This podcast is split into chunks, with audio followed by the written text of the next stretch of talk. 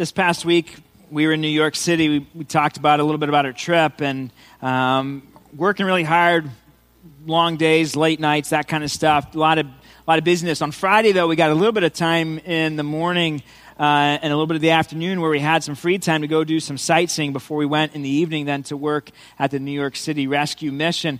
And we got to see some of the really cool sights there in New York City. One of my favorite, though, that really stuck out to me was the Statue of Liberty that we got to see from, from Staten Island Ferry. And uh, just a really amazing to see uh, her in person and to see and to think about the history of what's happened at that place.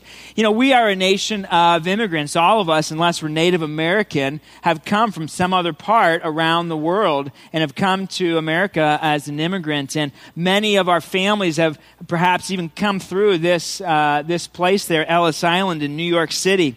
And it's amazing to think about all of the individuals and families who have come underneath her shadow in the pursuit of life, liberty, and happiness. And that pursuit of happiness is something that all of us as human beings continue to strive for every single day. There's something that's natural about that that we want to pursue happiness for ourselves. That's, that's what we do, and that's, that's who we are. It's human nature. But it sure seems like it's elusive, isn't it? That state of happiness, that pursuit of happiness, it's really hard to find. This past uh, spring, Tara and I seemed like our lives were even more demanding and busier than normal. It seemed like as the sunlight got longer, our days certainly didn't get longer, but our list of places to go and events to be at got a lot longer, and the days got shorter. And we were kind of just falling into bed, you know, sort of at night for a season. And maybe you uh, can relate and have thought and have lived there before, I'm sure. We could have used four personal Uber drivers who would take us from place to place to all the things that us and our kids, you know, had to, uh, to be at. There was one night where uh, Tara and I uh, were both at work, and we had to to quickly, you know, leave when as soon as we could, and then we had to get our kids kind of places that they had to go. We had our da- oldest daughter was in track practice. Our sons had a baseball game. We had to go pick up our youngest daughter, and uh, she, in the middle of this kind of craziness is potty training. She's three, and she's uh, so we have to stop at inconvenient times whenever we need to to help her to be successful in this training that she's doing. And so we're running back and forth, kids different places. And then we got to get food to our daughter who had track because now she has a concert later that night you know, at the same school um, who didn't think about us as a family and what that meant for us, right? And, and so, so we're kind of running around all this kind of craziness. Finally, that night, we get back home. It's later at night, and our daughter, Emery, who was potty training, didn't quite make the last one. And so she had an accident, which I'm cleaning up. It's number two, and it's all over her. And so, you know, I had to wash my hands several times because of, you know, the situation that I found myself in. And, and so taking care of that and getting her to bed finally, and then finally sort of falling onto the couch next to Tara. And we had a conversation, something like this. Maybe you've had one like it before. I don't know if I can keep doing this, right? This is crazy. I don't know whose lives we're living, but it doesn't seem like they're ours anymore, what I was picturing they were going to be like, right? Do you ever find yourself thinking the pursuit of happiness shouldn't be this hard? Maybe not those words, because we don't really talk in terms of the pursuit of happiness, but maybe you've thought that before that it shouldn't be this hard to be happy. Life shouldn't be as difficult as it seems it is day after day. I'm sure you have thought that because that's how we think naturally as humans. Maybe the demands and the responsibilities of life are weighing you down like Tara and I sometimes feel. Or, or maybe it's something different. Maybe you find yourself in a season where you are now caring for an aging parent or two parents. And instead of you being able to rely on them, now they are relying on you. And it can seem overwhelming. Or maybe you're in that situation, but maybe it brings up the ugliness that you have to work through because you couldn't rely on them. But now they still need you. You're trying to figure out what that means to honor your parents in the midst of your past. Or maybe you just find yourself in a job that you don't love. Maybe you never did. and you feel stuck and you find that here you are at 35 or 45 or 55 and you're trying to figure out what am I supposed to do when I grow up? What am I supposed to be? Or maybe someone that you love, or even you yourself, are going through a, a new health crisis that completely caught you off guard. And you're struggling to cope, to figure it out. Or maybe bill after bill piles up, and every month you just feel the financial stress and weight of finance problems that you can't find out a way or figure out a way to solve. Uh, do you ever find yourself thinking all that you want or would love from life is just not have any problems? You find yourself thinking that I just wish that there would be some relief that would come to this pressure that I constantly face. All that you want is some happiness. And maybe in the midst of this series that we're in right now on miracles, you, you, find yourself praying and asking for this miracle that God would, would just bring relief or bring whatever it is that you're desiring or whatever you're longing for, that God would just finally bring it to you. And that's what you've been praying for this entire series. When you're feeling that way, I don't know about you, but, but maybe you find yourself sometimes even asking this question uh, does, Is God for me or against me in my life? Or if he's for me, it seems like, does he have enough power to actually affect what's happening or going on and the pressures that I'm facing? Why doesn't he take some of them away? I imagine you are probably tempted in your honest moments to think questions like that, but maybe that's the wrong question. As I was thinking about this, this passage this week, pulling away in the early mornings from the team to, to think and to pray and to reflect and to work, I think that sometimes we ask the wrong questions, and instead of asking those questions about God, instead, have we ever considered that God might have a different goal in mind for our lives than we do? That perhaps God is aiming for a different target than you and I are aiming for. And that's why it seems like every day we're in competition with where He's trying to do or take us in our lives because he's not going the same direction or the same place that we are. As we're in this series, we're going to see that Jesus' 12 disciples had to, had to come up with the same question, had to face it themselves. They had to face this reality. Right in the middle of Jesus' miracles that they were witnessing, Jesus teaches them something about what we're talking about today. Right in the middle of these miracles, he, they had to consider was his plan for their lives the same as their plans were for their lives. And so turn to John chapter 6 in your Bibles. If you need one, our ushers are coming forward in both of our rooms. They'd love to give you one because I'd like for you to follow along today. John is the fourth gospel in the New Testament, and we're going to look at John chapter 6, verses 16 to 21 today. We are picking up right where we left off last week when Pastor Jim was here and we looked at the first 15 verses where Jesus feeds the 5,000 people with just a few loaves of bread and a few fish. And in the middle of the series that we're in called I Believe in Miracles, we are looking at seven miracles from the Gospel of John, or seven signs that prove his deity, that he was in fact God, which was the purpose of John's gospel, which is why he wrote about these seven signs that he writes about. We're going to pick up there. Today we're going to discuss the cost of miracles. Would you stand and read with me together? We're going to read verses 16 to 21. Those five verses we'll read all together. Ready? Read. When evening came, his disciples went down to the lake, where they got into a boat and set across for the lake of Capernaum. By now it was dark, and Jesus had not yet joined them. A strong wind was blowing, and the waters grew rough. When they had rowed about three or four miles, they saw Jesus approaching the boat, walking on the water, and they were frightened. But he said to them, It is I, don't be afraid. Then they were willing to take him into the boat and immediately the boat reached the shore where they were heading. Thanks for reading along. Sorry that I messed up. Jesus and his disciples had been ministering to people all day long. And I imagine if you and I fed a group of 5,000 people after teaching them for a while, we would probably be tired like they were tired. And so they wanted to pull away to sort of regroup, is where this picks up. It says, when the evening came, his disciples went down to the lake. Jesus isn't with them. We're going to find out from another passage that he pulls himself away up to a mountain to pray.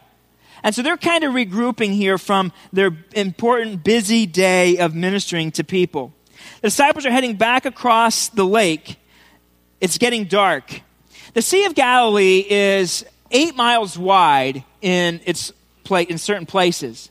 And so it's not like a small, small lake that we have lots of, you know, dotting here our community in this part of Indiana. It's a large, large lake, eight miles wide, that you can't see across the other side, especially at nighttime when it's dark. You're not seeing, you know, big city lights or anything like that. There's, they don't exist. And so they're on the boat, and it's dark.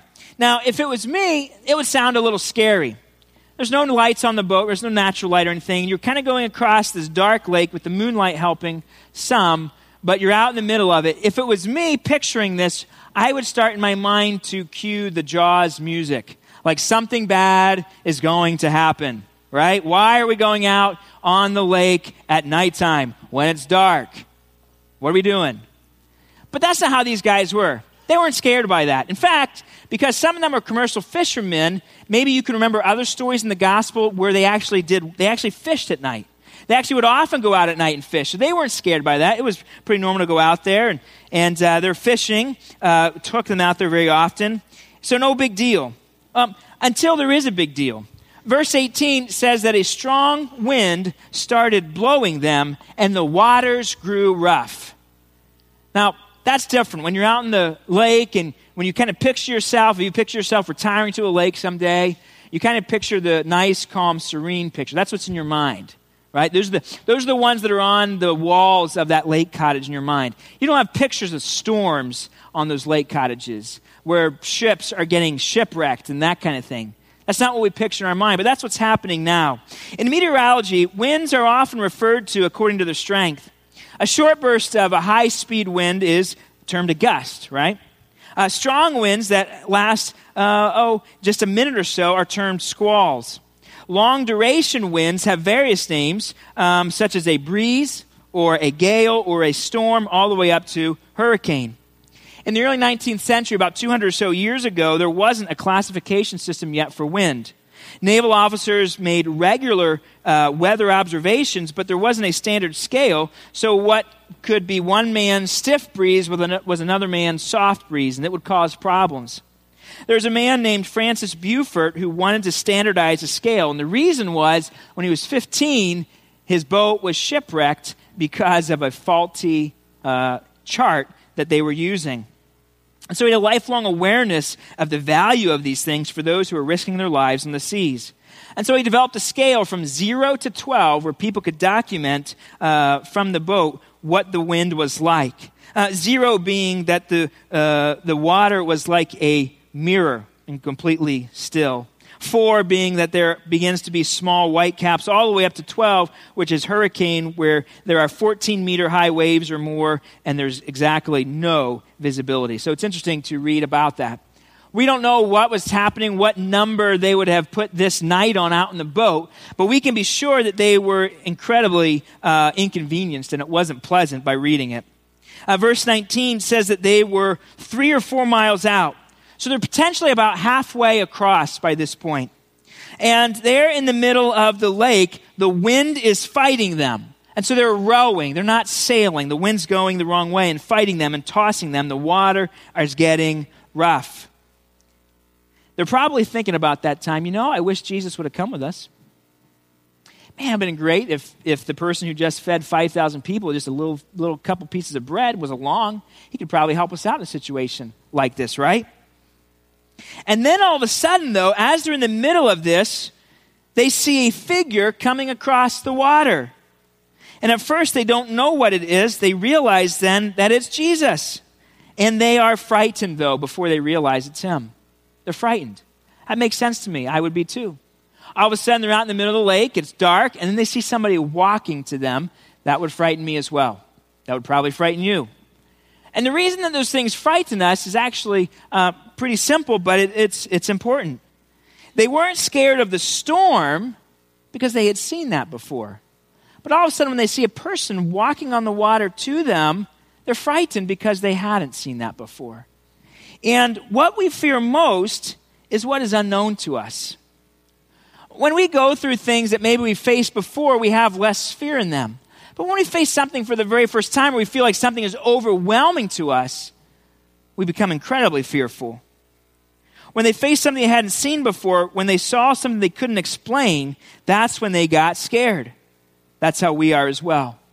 But then they realize that it's Jesus. He says to them, It's I. Don't be afraid. And so after they realize who it is, they allow him to come into the boat. They're willing, the scripture says, to let him in. That's funny, as if he couldn't just go in. But then a second miracle happens. Did you catch at the very end of verse 21? Once, uh, verse, verse 21, um, immediately, once he comes in the boat, it says immediately the boat reached the shore where they were heading. And so all of a sudden, they're not in the middle of the lake anymore. Bam. Now they are where they were trying to get. And I imagine their jaws like hit the deck of the boat they see him, first of all, walking on the water. Then he gets in the boat, and now they're actually, bam, just like that. They're right there where they had wanted to go and asking themselves, what just happened? That's a great question. That's what we're asking today. What is going on here? And what does this have to do with our pursuit of happiness? To help us answer this, keep your finger there, John 6, and we're going to come back to it. But we're going to compare this, this text to Mark chapter 6, just two books back. Another one of the four Gospels. It's, remember, it's important to remember that the four Gospels, Matthew, Mark, Luke, John, are recording about a lot of the same events. And they're written by four different authors, and so we can see four different perspectives um, on the same event. And each author might remember something a little different that they noticed that the other person might have missed. Um, and so, even though they all are in harmony, um, you can see some different pieces of information come out of each one. It'd be like if you and another friend were both describing to me what you saw at the air show yesterday. You might remember different things. You might describe it differently. That's what happens with the four Gospels. So let's take a look at Mark 6 to pick out a few more details. And so we see that uh, in verse 30, Jesus is feeding the 5,000. And then immediately after that, verse 45 is when Jesus is going to walk on the water. And so we know this is the same story. It happens right afterwards, just like it did there. In verse 45, it says, Immediately Jesus made his disciples get into the boat and go on ahead of him. That's helpful to know because now we see that there was some purpose in what Jesus was doing. It wasn't just that he was pulling away and the disciples were just kind of leaving, that they thought it was time to go. Jesus actually sends them. He actually says, No, you need to go right now. Get into the boat, and he immediately he sends them. So, right after the miracle of the feeding of the 5,000, Jesus doesn't waste any time. He wants to immediately get them where they need to go. And that's important because Jesus is very intentional. And so, he has something that he is trying to teach them. He sends them on ahead with some urgency. We can see that again, they're in the middle of the lake in verse 47. And in verse 48, this detail is added. We kind of knew it, but now it says that they were, the disciples were straining at the oars because the wind was against them. And then, shortly before dawn, Jesus goes out to them walking on the lake. It's really important that we see that picture here in this passage, that we kind of take a step back and look at what's happening. And we compare the way that both authors are writing that. Um, and it really comes out here in Mark that the disciples are in the middle of the boat in the middle of the lake, I'm sorry, and they are straining at the oars. That describes what? That they're like working really hard. Like they're doing their best, but they're not getting anywhere because the wind was against them, because the storm was so bad. They're straining for all that they have, and they're not getting anywhere. They're stuck in the middle of that storm, right? That's the picture of them. What's the picture then of Jesus? Jesus sees the storm, and is he struggling with the storm? Is he straining against the storm? No. He's doing what? He's going for a walk. He's going for a walk. And I love how verse 48 even points out this detail. It says that he was about to what? Pass them. He was about to pass them. They're in a boat.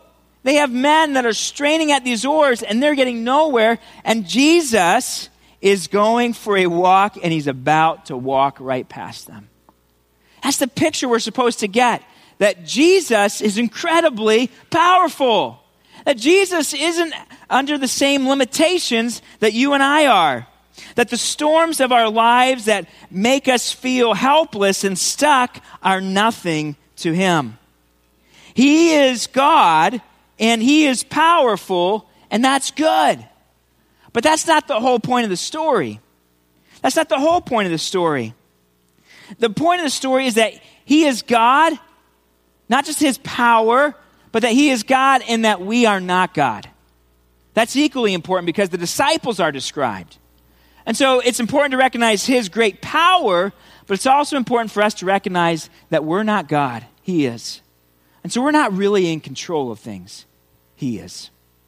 And I think that's the point that Jesus was trying to get across. And hopefully I'll be able to help you understand that.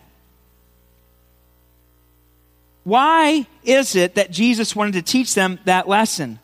Why did he send them out into the storm? You know, one of the remarkable things about this passage here is Jesus walking on the water and the disciples then reaching their destination all of a sudden very quickly, is that it's nothing's made of it in the rest of the chapter here. Jesus is teaching in the, uh, to this large mass of people, 5,000 plus people, right? He feeds them. Then he immediately sends them away, the disciples, so that this happens. Then, if we were to keep reading in John 6, he comes, the crowd comes the next day, and he continues to teach them. And he continues to explain things to them about following him. But he never ever mentions this miracle happening in the middle. It doesn't get any. The disciples don't talk about it. He doesn't talk about it. Because it was related to the feeding of the 5,000. That, it was related to that.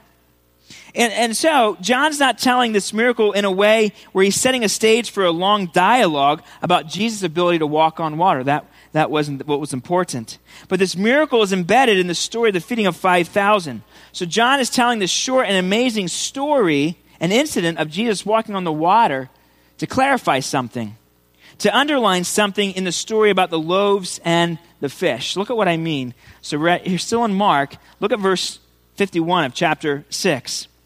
So he climbed into the boat with them, and the wind died down, and they were completely amazed. Verse 52 For they had not understood about the what? About the loaves. They missed what Jesus was trying to do in that feeding of the 5,000 miracle. And I'm going to say they, along with everybody else who was there, missed it. Okay? That's important. You note that. They had under, not understood about the loaves. Why? Because their hearts were what? Hardened. Their hearts were hardened. They missed what Jesus was trying to teach through the feeding of the 5,000 because their hearts were hardened. That's important as we continue to try to remember what, or try to learn what Jesus was teaching. And if we take a look back, we'll understand Jesus is showing to the disciples that underlines something uh, he was trying to teach in the feeding of the 5,000. So remember that, but now turn back to John 6 and let's go back to our main story here. And look at what happens right before Jesus immediately sends them onto the lake, okay? He immediately sends them out. But right before that, at the very end of the passage we looked at last week, look at verses 14 and 15 with me. After the people saw the sign that Jesus performed, they began to say, Surely this is the prophet who is coming to the world. So they saw that, they got that. Okay, Jesus, he is it, he's God. And they understood that part. And that's what Jesus was trying to show through these miracles that he was the one who had been promised. He was the one who had come to rescue them. But then they missed the application of what that means. Verse 15. Jesus, knowing that they intended to come and make him what? King, by force, withdrew again to a mountain by himself. So he pushes the disciples into the boat, get across the lake. He goes to the mountain because they had missed and not understood the message or the miracle of the loaves because their hearts were hard.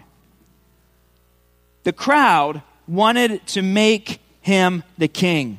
That's why Jesus removed himself and immediately sent the disciples on the lake. The crowd wanted to make him the king. In other words, the crowd wanted, the crowd wanted him to keep doing miracles. The crowd wanted him to make life easy for them. He fed us yesterday. If we show up today, I bet he'll feed us again. Life will be easy. Life will be free. Watch this. The crowd had wanted him, Jesus, to make them happy. And that was not his purpose on earth.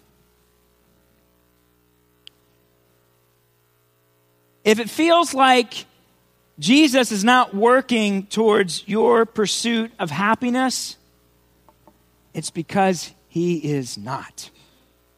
Right? That's not his ultimate goal for your life and for my life. And that's why sometimes our hearts get hard. Because we wonder, where's God at? Why is my life not happier? Why is my life not easier?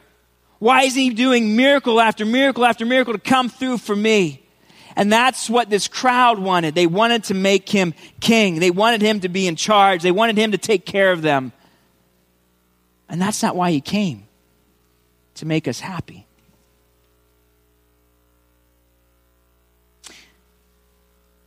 Mark said that they had not understood the miracle of the loaves because their hearts were hard. Here's the truth forgetful minds lead to hard hearts.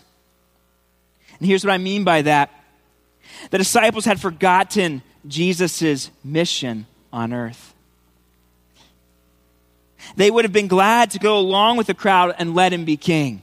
They, they, they, asked for it all the time, didn't they? I mean, think back to this, what you've read in the Gospels. How often did the disciples say, Is now the time, Jesus, when you're going to establish your kingdom? Is this the time now when you're going to set up things and rule? Peter thought, I'd be a great prime minister. Judas thought, Man, I'll be the secretary of the treasury, right?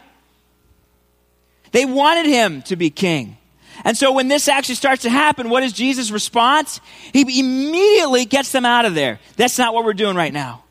He immediately gets them under the boat to get them back across the lake because their hearts, like the crowd's hearts, were hard. And they missed the meaning of the miracle of the 5,000. It wasn't about Jesus taking care of every need they had to make life easy for them and happy. That wasn't why he came. And that's not why he exists in our lives either to give us miracles over and over so that we can live a life that's easy and free, never sick and never poor, as some mistaken preachers will teach. His ultimate mission on this earth is to give himself the greatest glory, and that comes by seeking and saving lost people. That's why he came to get great glory by seeking and saving lost people. And sometimes he gets great glory by performing incredible miracles like healing somebody or feeding 5,000 people, and people see that and they turn to him. But sometimes God gets greater glory by sending us into a storm where we can do nothing except turn to him. Forgetful minds lead to hard hearts when we forget the mission, and our hearts get hard when we want happiness over living on mission. That's when we begin to say, God, how come you're not there? How come you're not taking care of me? Because we've forgotten, our hearts have become hard. We've forgotten why He's in our lives. It's for the purpose of reaching lost people, of being a part of His mission in this world. There will come a time in the future when all things will be made right. There will come a time in the future when all of our sicknesses will be healed. There will come a time in the future when all of our struggles will be no more. But that time is not now. For now, the mission is to reach a lost world. That's people, that's neighbors, that's strangers, that's those who have never heard. That's those who are different from us. That's those who we've never met. That's why it takes us being intentional to be on mission, to keep our hearts from being hard, to remind ourselves to not forget why Christ came, why he saved us. It wasn't for me to be happy, it was so that I could join his team and go reach the world.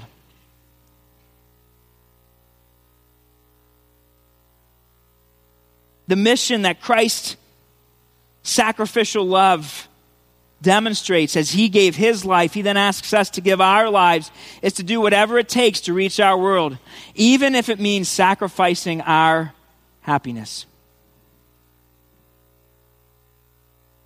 Forgetful minds lead to hard hearts, but here's the opposite truth surrendered wills lead to missional living when we surrender our will to say, God, my life is yours, whatever you want from me, whatever you need me to do, I'm in, I'm following you. When we have that kind of surrendered will, which isn't something that we keep every single day, we often are tempted to pursue that happiness again. But when we have that surrendered will, that we make that conscious choice daily to say, Christ, I'm yours. Wherever you need me to go today, whoever you need to talk to me to talk to today, whoever you need me to love today, I'm in. That's my number one mission that leads to missional living. And that's what Jesus is after in all of us. See, that's not a calling reserved only for a few. To follow Jesus, when he first called his disciples, he told them this, but they forgot, right? They had hard hearts. What did he tell them it meant to follow him? If you're going to follow me, you're going to fish for people. And so if we're going to follow Jesus, we're going to fish for people. And if I'm not, fishing for people, then I am not following Jesus. Because that's his most basic thing. If we're going to follow him, is that I'm friendly, is that I'm initiating conversations with others, that I'm taking time to get to know their story, not always talking about my story, and I'm offering them a hope that they have in Jesus Christ. That's what Jesus is after in every single one of us. That's the calling on all of our lives. If we're to follow him, then we're to fish, to fish for people, no matter the cost to ourselves. Was Jesus being cruel and sending them out into this storm? Is Jesus cruel that he asks us to sacrifice and give up things to follow him? Is he cruel to ask us to walk through hardship? Actually, the opposite is true. He was protecting them, and He protects us from the greater danger of living a life of ease and happiness that is empty and completely insignificant.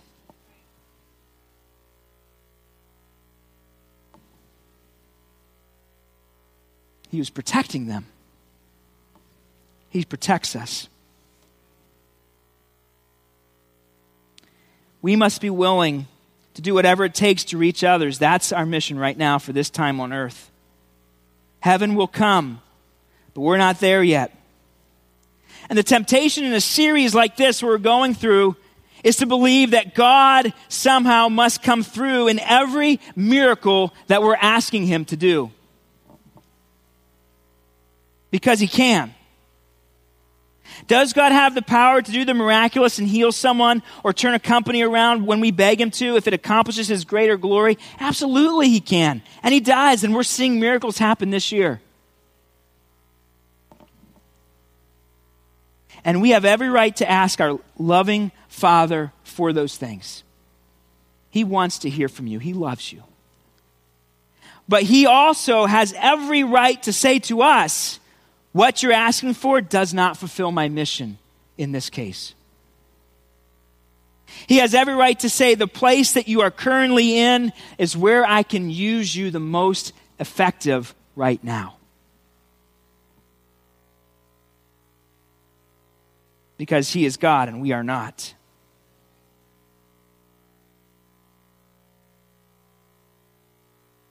And we have to be okay with that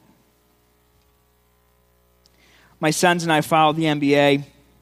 There's a lot of teams join people joining together right now. There's super teams where in the nba where two or three or even four superstars all join the same team so they can win a championship. Even this week right chris paul went to the rockets to play with james harden. That'll be fun to watch next year. And, and then even just this weekend paul george right teaming up with russell westbrook. Sorry pacer fans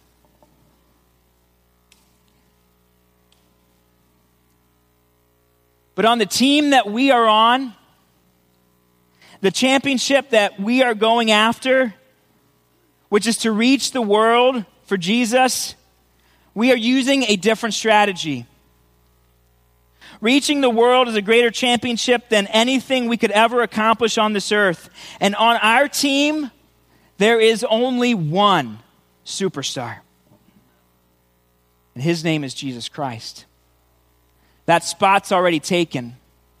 All of us are the role players. We're not stars. We're not stars in the team. We don't get preferential treatment. Christ is the superstar. He's the one who gets the glory. He's the one who gets the attention. He's the one who gets the fame. Our job is to do our role. Our job is to do our job. But here's the cool thing when we submit to our role, like every great team, when everybody completes their role, Jesus, we can count on him to do his thing. He's going to be great at the end of the game. He's going to be great in the first quarter. He's going to be great. We can count on him. And then when we submit to our roles on the team, we light up the scoreboard. And we see God do miracle after miracle after miracle to reach our world for Jesus. Our team saw this that truth this week and so many that we met people who were willing to accept their roles on the team. We met a man who is from England who lives in Brooklyn and said that he really hates living in the city. But he loves the people that he's reaching and he knows that's where he's supposed to live. So he lives there. We met a couple that's pushing 70 who accepted Christ. They're from India and they were called to move to the United States to reach Hindus here living in the U.S. And they are on mission day after day, long days, because that's what God has asked them to do. And the husband, whose name was Chandra, said this, and I wrote it down. He said, I'm not happy that God changed me so I could just be happy. I'm glad that God changed me so that my changed life could reach others. And then he added this sacrifice and dedication are part of following Christ. And his wife said, and there is no turning back. Christ didn't change our lives just so that we would be happy with that. He, the reason He changes our lives, the reason that He does miracles in our lives is so that we can be a witness and a testimony to others who need to find Him. As you find yourself in the season of life that you're in, I would ask you to ask yourself is your heart hard? Have you forgotten the mission? Do you find yourself today being part of the crowd that just wants to see miracle after miracle without the cost of the miracles? The cost of, our great, of the greatest miracle, our hearts being redeemed, is that our lives are no longer ours. That's the cost of miracles. Because my life is not mine, and your life is not yours. But it's actually great news.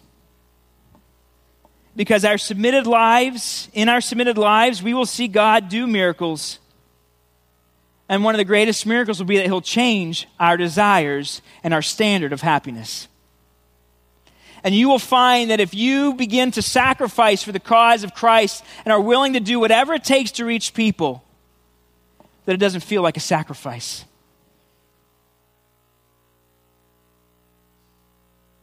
Because you're so glad to do it because you love Jesus. Because of what he's done for you.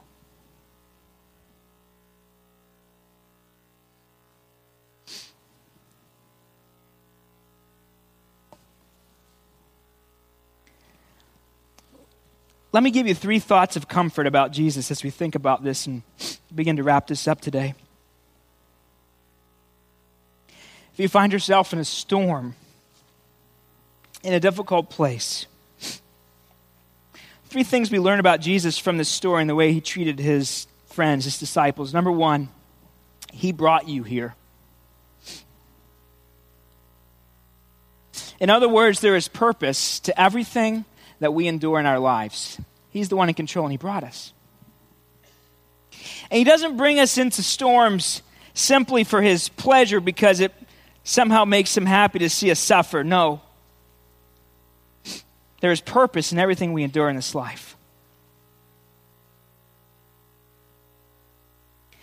There are two kinds of storms storms of correction and storms of perfection. Storms of correction are the result of our sin, our shortcomings, our own making. Jonah the prophet was caught up in a storm. He was thrown overboard and swallowed by a big fish because he was in rebellion against God. That's a storm of correction. But then there are storms of perfection. And let's let me say so if you're in a storm right now because of a correction, that's kind of on you, that's not on Jesus.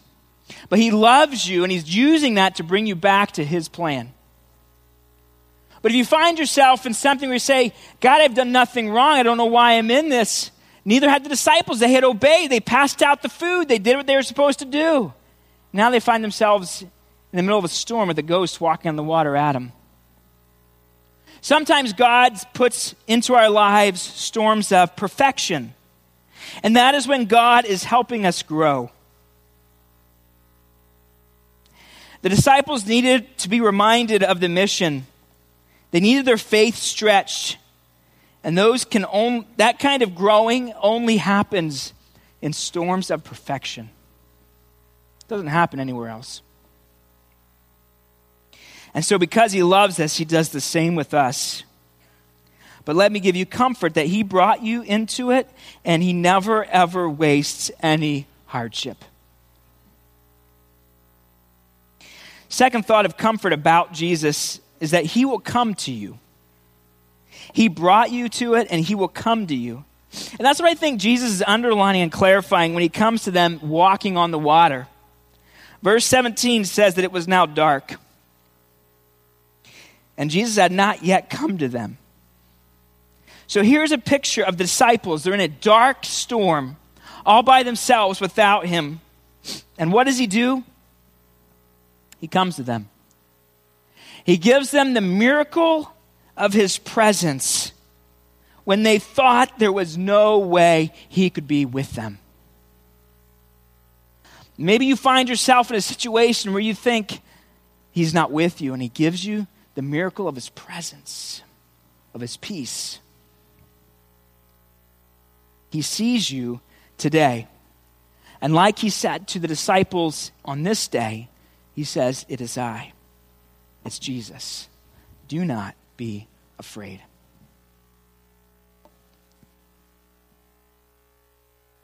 He brought you.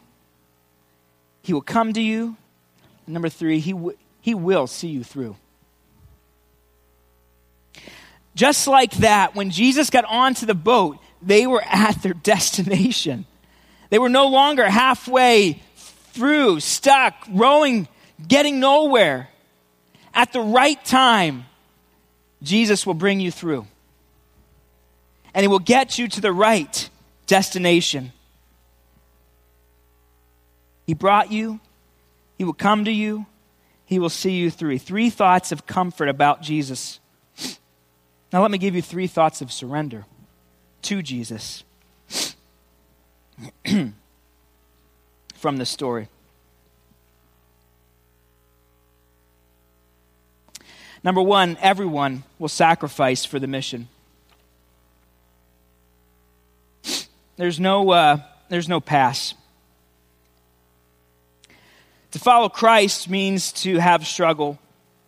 but I say this as an encouragement, too, um, to remind yourself that everyone will sacrifice for the mission. So if you find yourself in a hard place, in a struggle where you are, where you are sacrificing for Christ, or you're in some sort of hardship, be careful not to compare yourself to other people and to think that you are the only one who is being asked to sacrifice.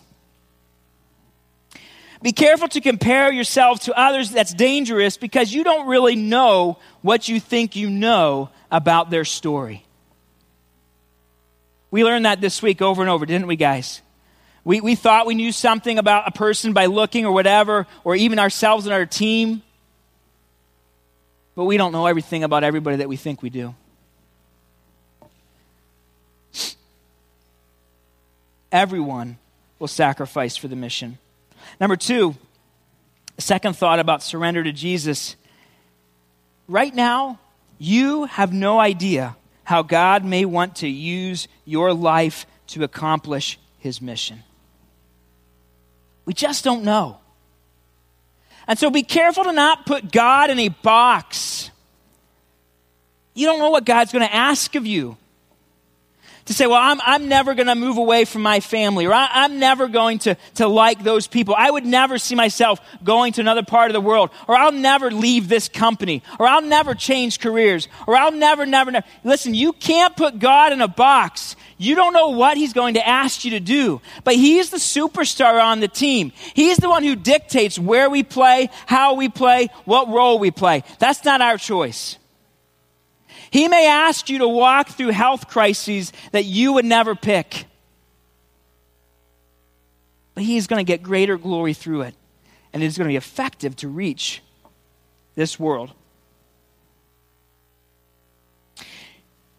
He may need you to move and relocate your family.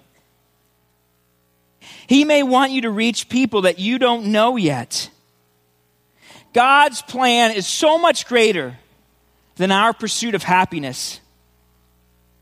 So we must simply be completely surrendered to His will for our lives to do whatever it takes. Everyone will sacrifice for the mission. You have no idea how God may want to use your life to accomplish His mission, so don't put yourself in a box or put God in a box. Number three, Following Jesus costs you everything.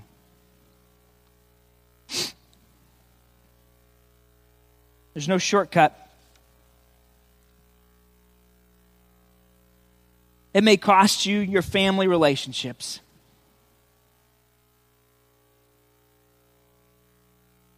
When we were in New York this week, our kids got to spend the week with my parents in Pennsylvania. We dropped them off on the way, and we picked them up on the way back. And yesterday, we, as we picked up our kids, like every time we do this, they weep, they cry because they love their grandma and their granddad. And as much as I love you, and this is a great place to raise a family, this isn't where I would choose. I don't want to live here.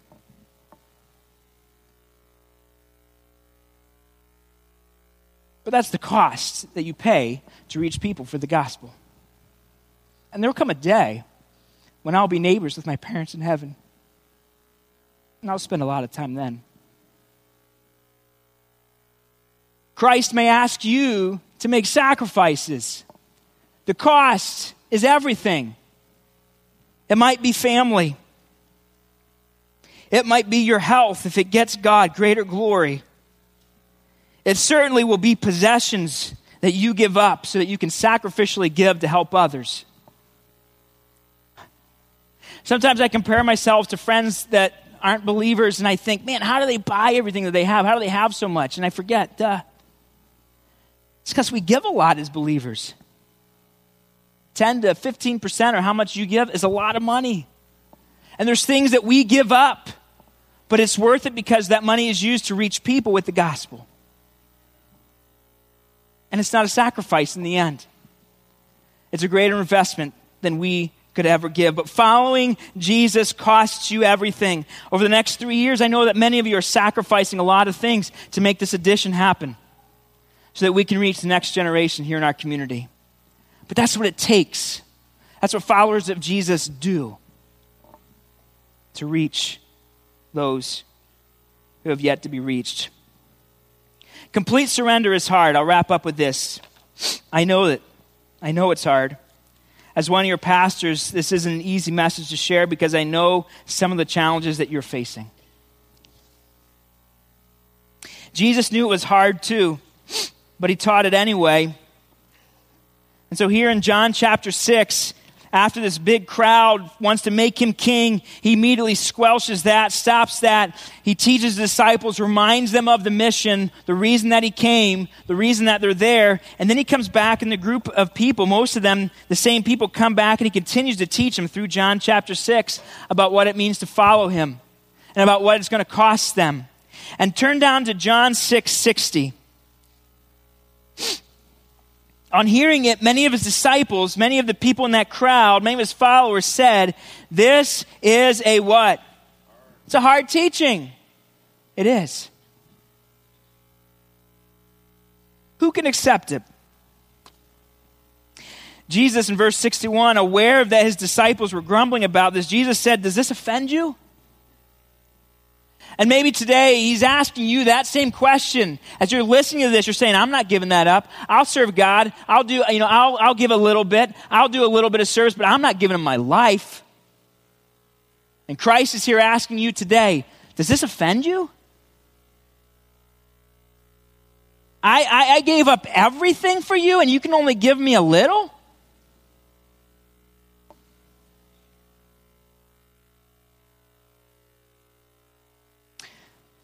Verse 66 says their answer.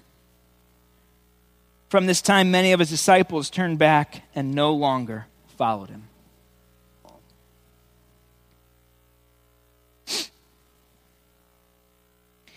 And he says to his 12, who he was closest to, I love this picture here of Jesus. This is his humanity. He says, You do not want to leave too, do you? He asks the 12. And he asks you today is this, Does this teaching offend you? You're not going to leave, are you? You won't leave following Christ because it costs you everything, will you? Peter stands up and he gives a great answer Lord, to whom shall we go? You have the words of eternal life. Where else? Would we go? Who else would we follow besides Christ? Many of his disciples turned back and no longer followed him. That's the choice you and I have to make. Perhaps if your heart has become hard, perhaps you have forgot the mission. Maybe you need to spend some time talking to the Lord today about that and redirecting the course of your life so that you are living to be on mission for Him in everything that you do. And then what if we would all answer like Peter? What could God do in our community through our church if every single one of us would say to him, You are the Savior of my life. Where else can I go? Who else will I follow? If you're asking me to get off the bus, I am in. Whatever you're asking me to do, I am in. Wherever you want me to go, I am in. Wherever you need me, Lord, I am in. That is a church that the gates of hell could not prevail against. And that is the church that Jesus Christ longs to lead here in Goshen, Indiana. Lord Jesus, this is a hard teaching. And so we are looking to you for great strength. Lord, we're looking to you as we lay down our lives one more time for the cause.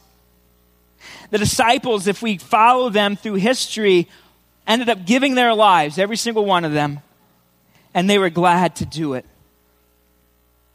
Lord Jesus, when we live for you and we sacrifice and we give up for you, God, as we get to know you more, we're glad to do it. Because following you is everything. Lord, I pray for those who need faith to believe that you're there with them. Lord Jesus, would you be so gracious to come alongside and remind them? God, I pray for those who need to be redirected. That's the nice way of saying disciplined. I pray for those, Lord, in our church family, and me included, Lord, whose hearts need to be disciplined because they're hard, because we want you to come through for us without giving you anything back or very little. I pray, God, that you would speak to them. You're a good God, and I know that you'll do that. I pray, God, that you would put us on mission as a church. It'd be easy to look around and say, yeah, look at what God's done. He's done a lot. There are still 150,000 people in our community who yet to have heard, who yet to know that there's a Savior who loves them and has a plan for their life. There's a world full of people, billions of people, who have yet to to bend their knee to you. Lord Jesus, I pray that we would be a church that you would recognize as one that wants to be on mission with you. Lord, that your favor would come upon us, Lord, in a way that it even hasn't in the past. God, that we would see you do greater things in our future than you've done in our past. God, that we would see you continue, Lord, to bless us so that we can reach others. Not for ourselves. You're the only superstar. We give it to you. In Jesus' name we pray. Amen. Hope this is a good week for you of challenge and praying and seeking the Lord. If you want to talk to one of our elders, you want prayer, you want counsel, they're available here as they are at the end of every service in the, in the link as well as in the main. We love you guys. Have a great week. We'll see you next Sunday.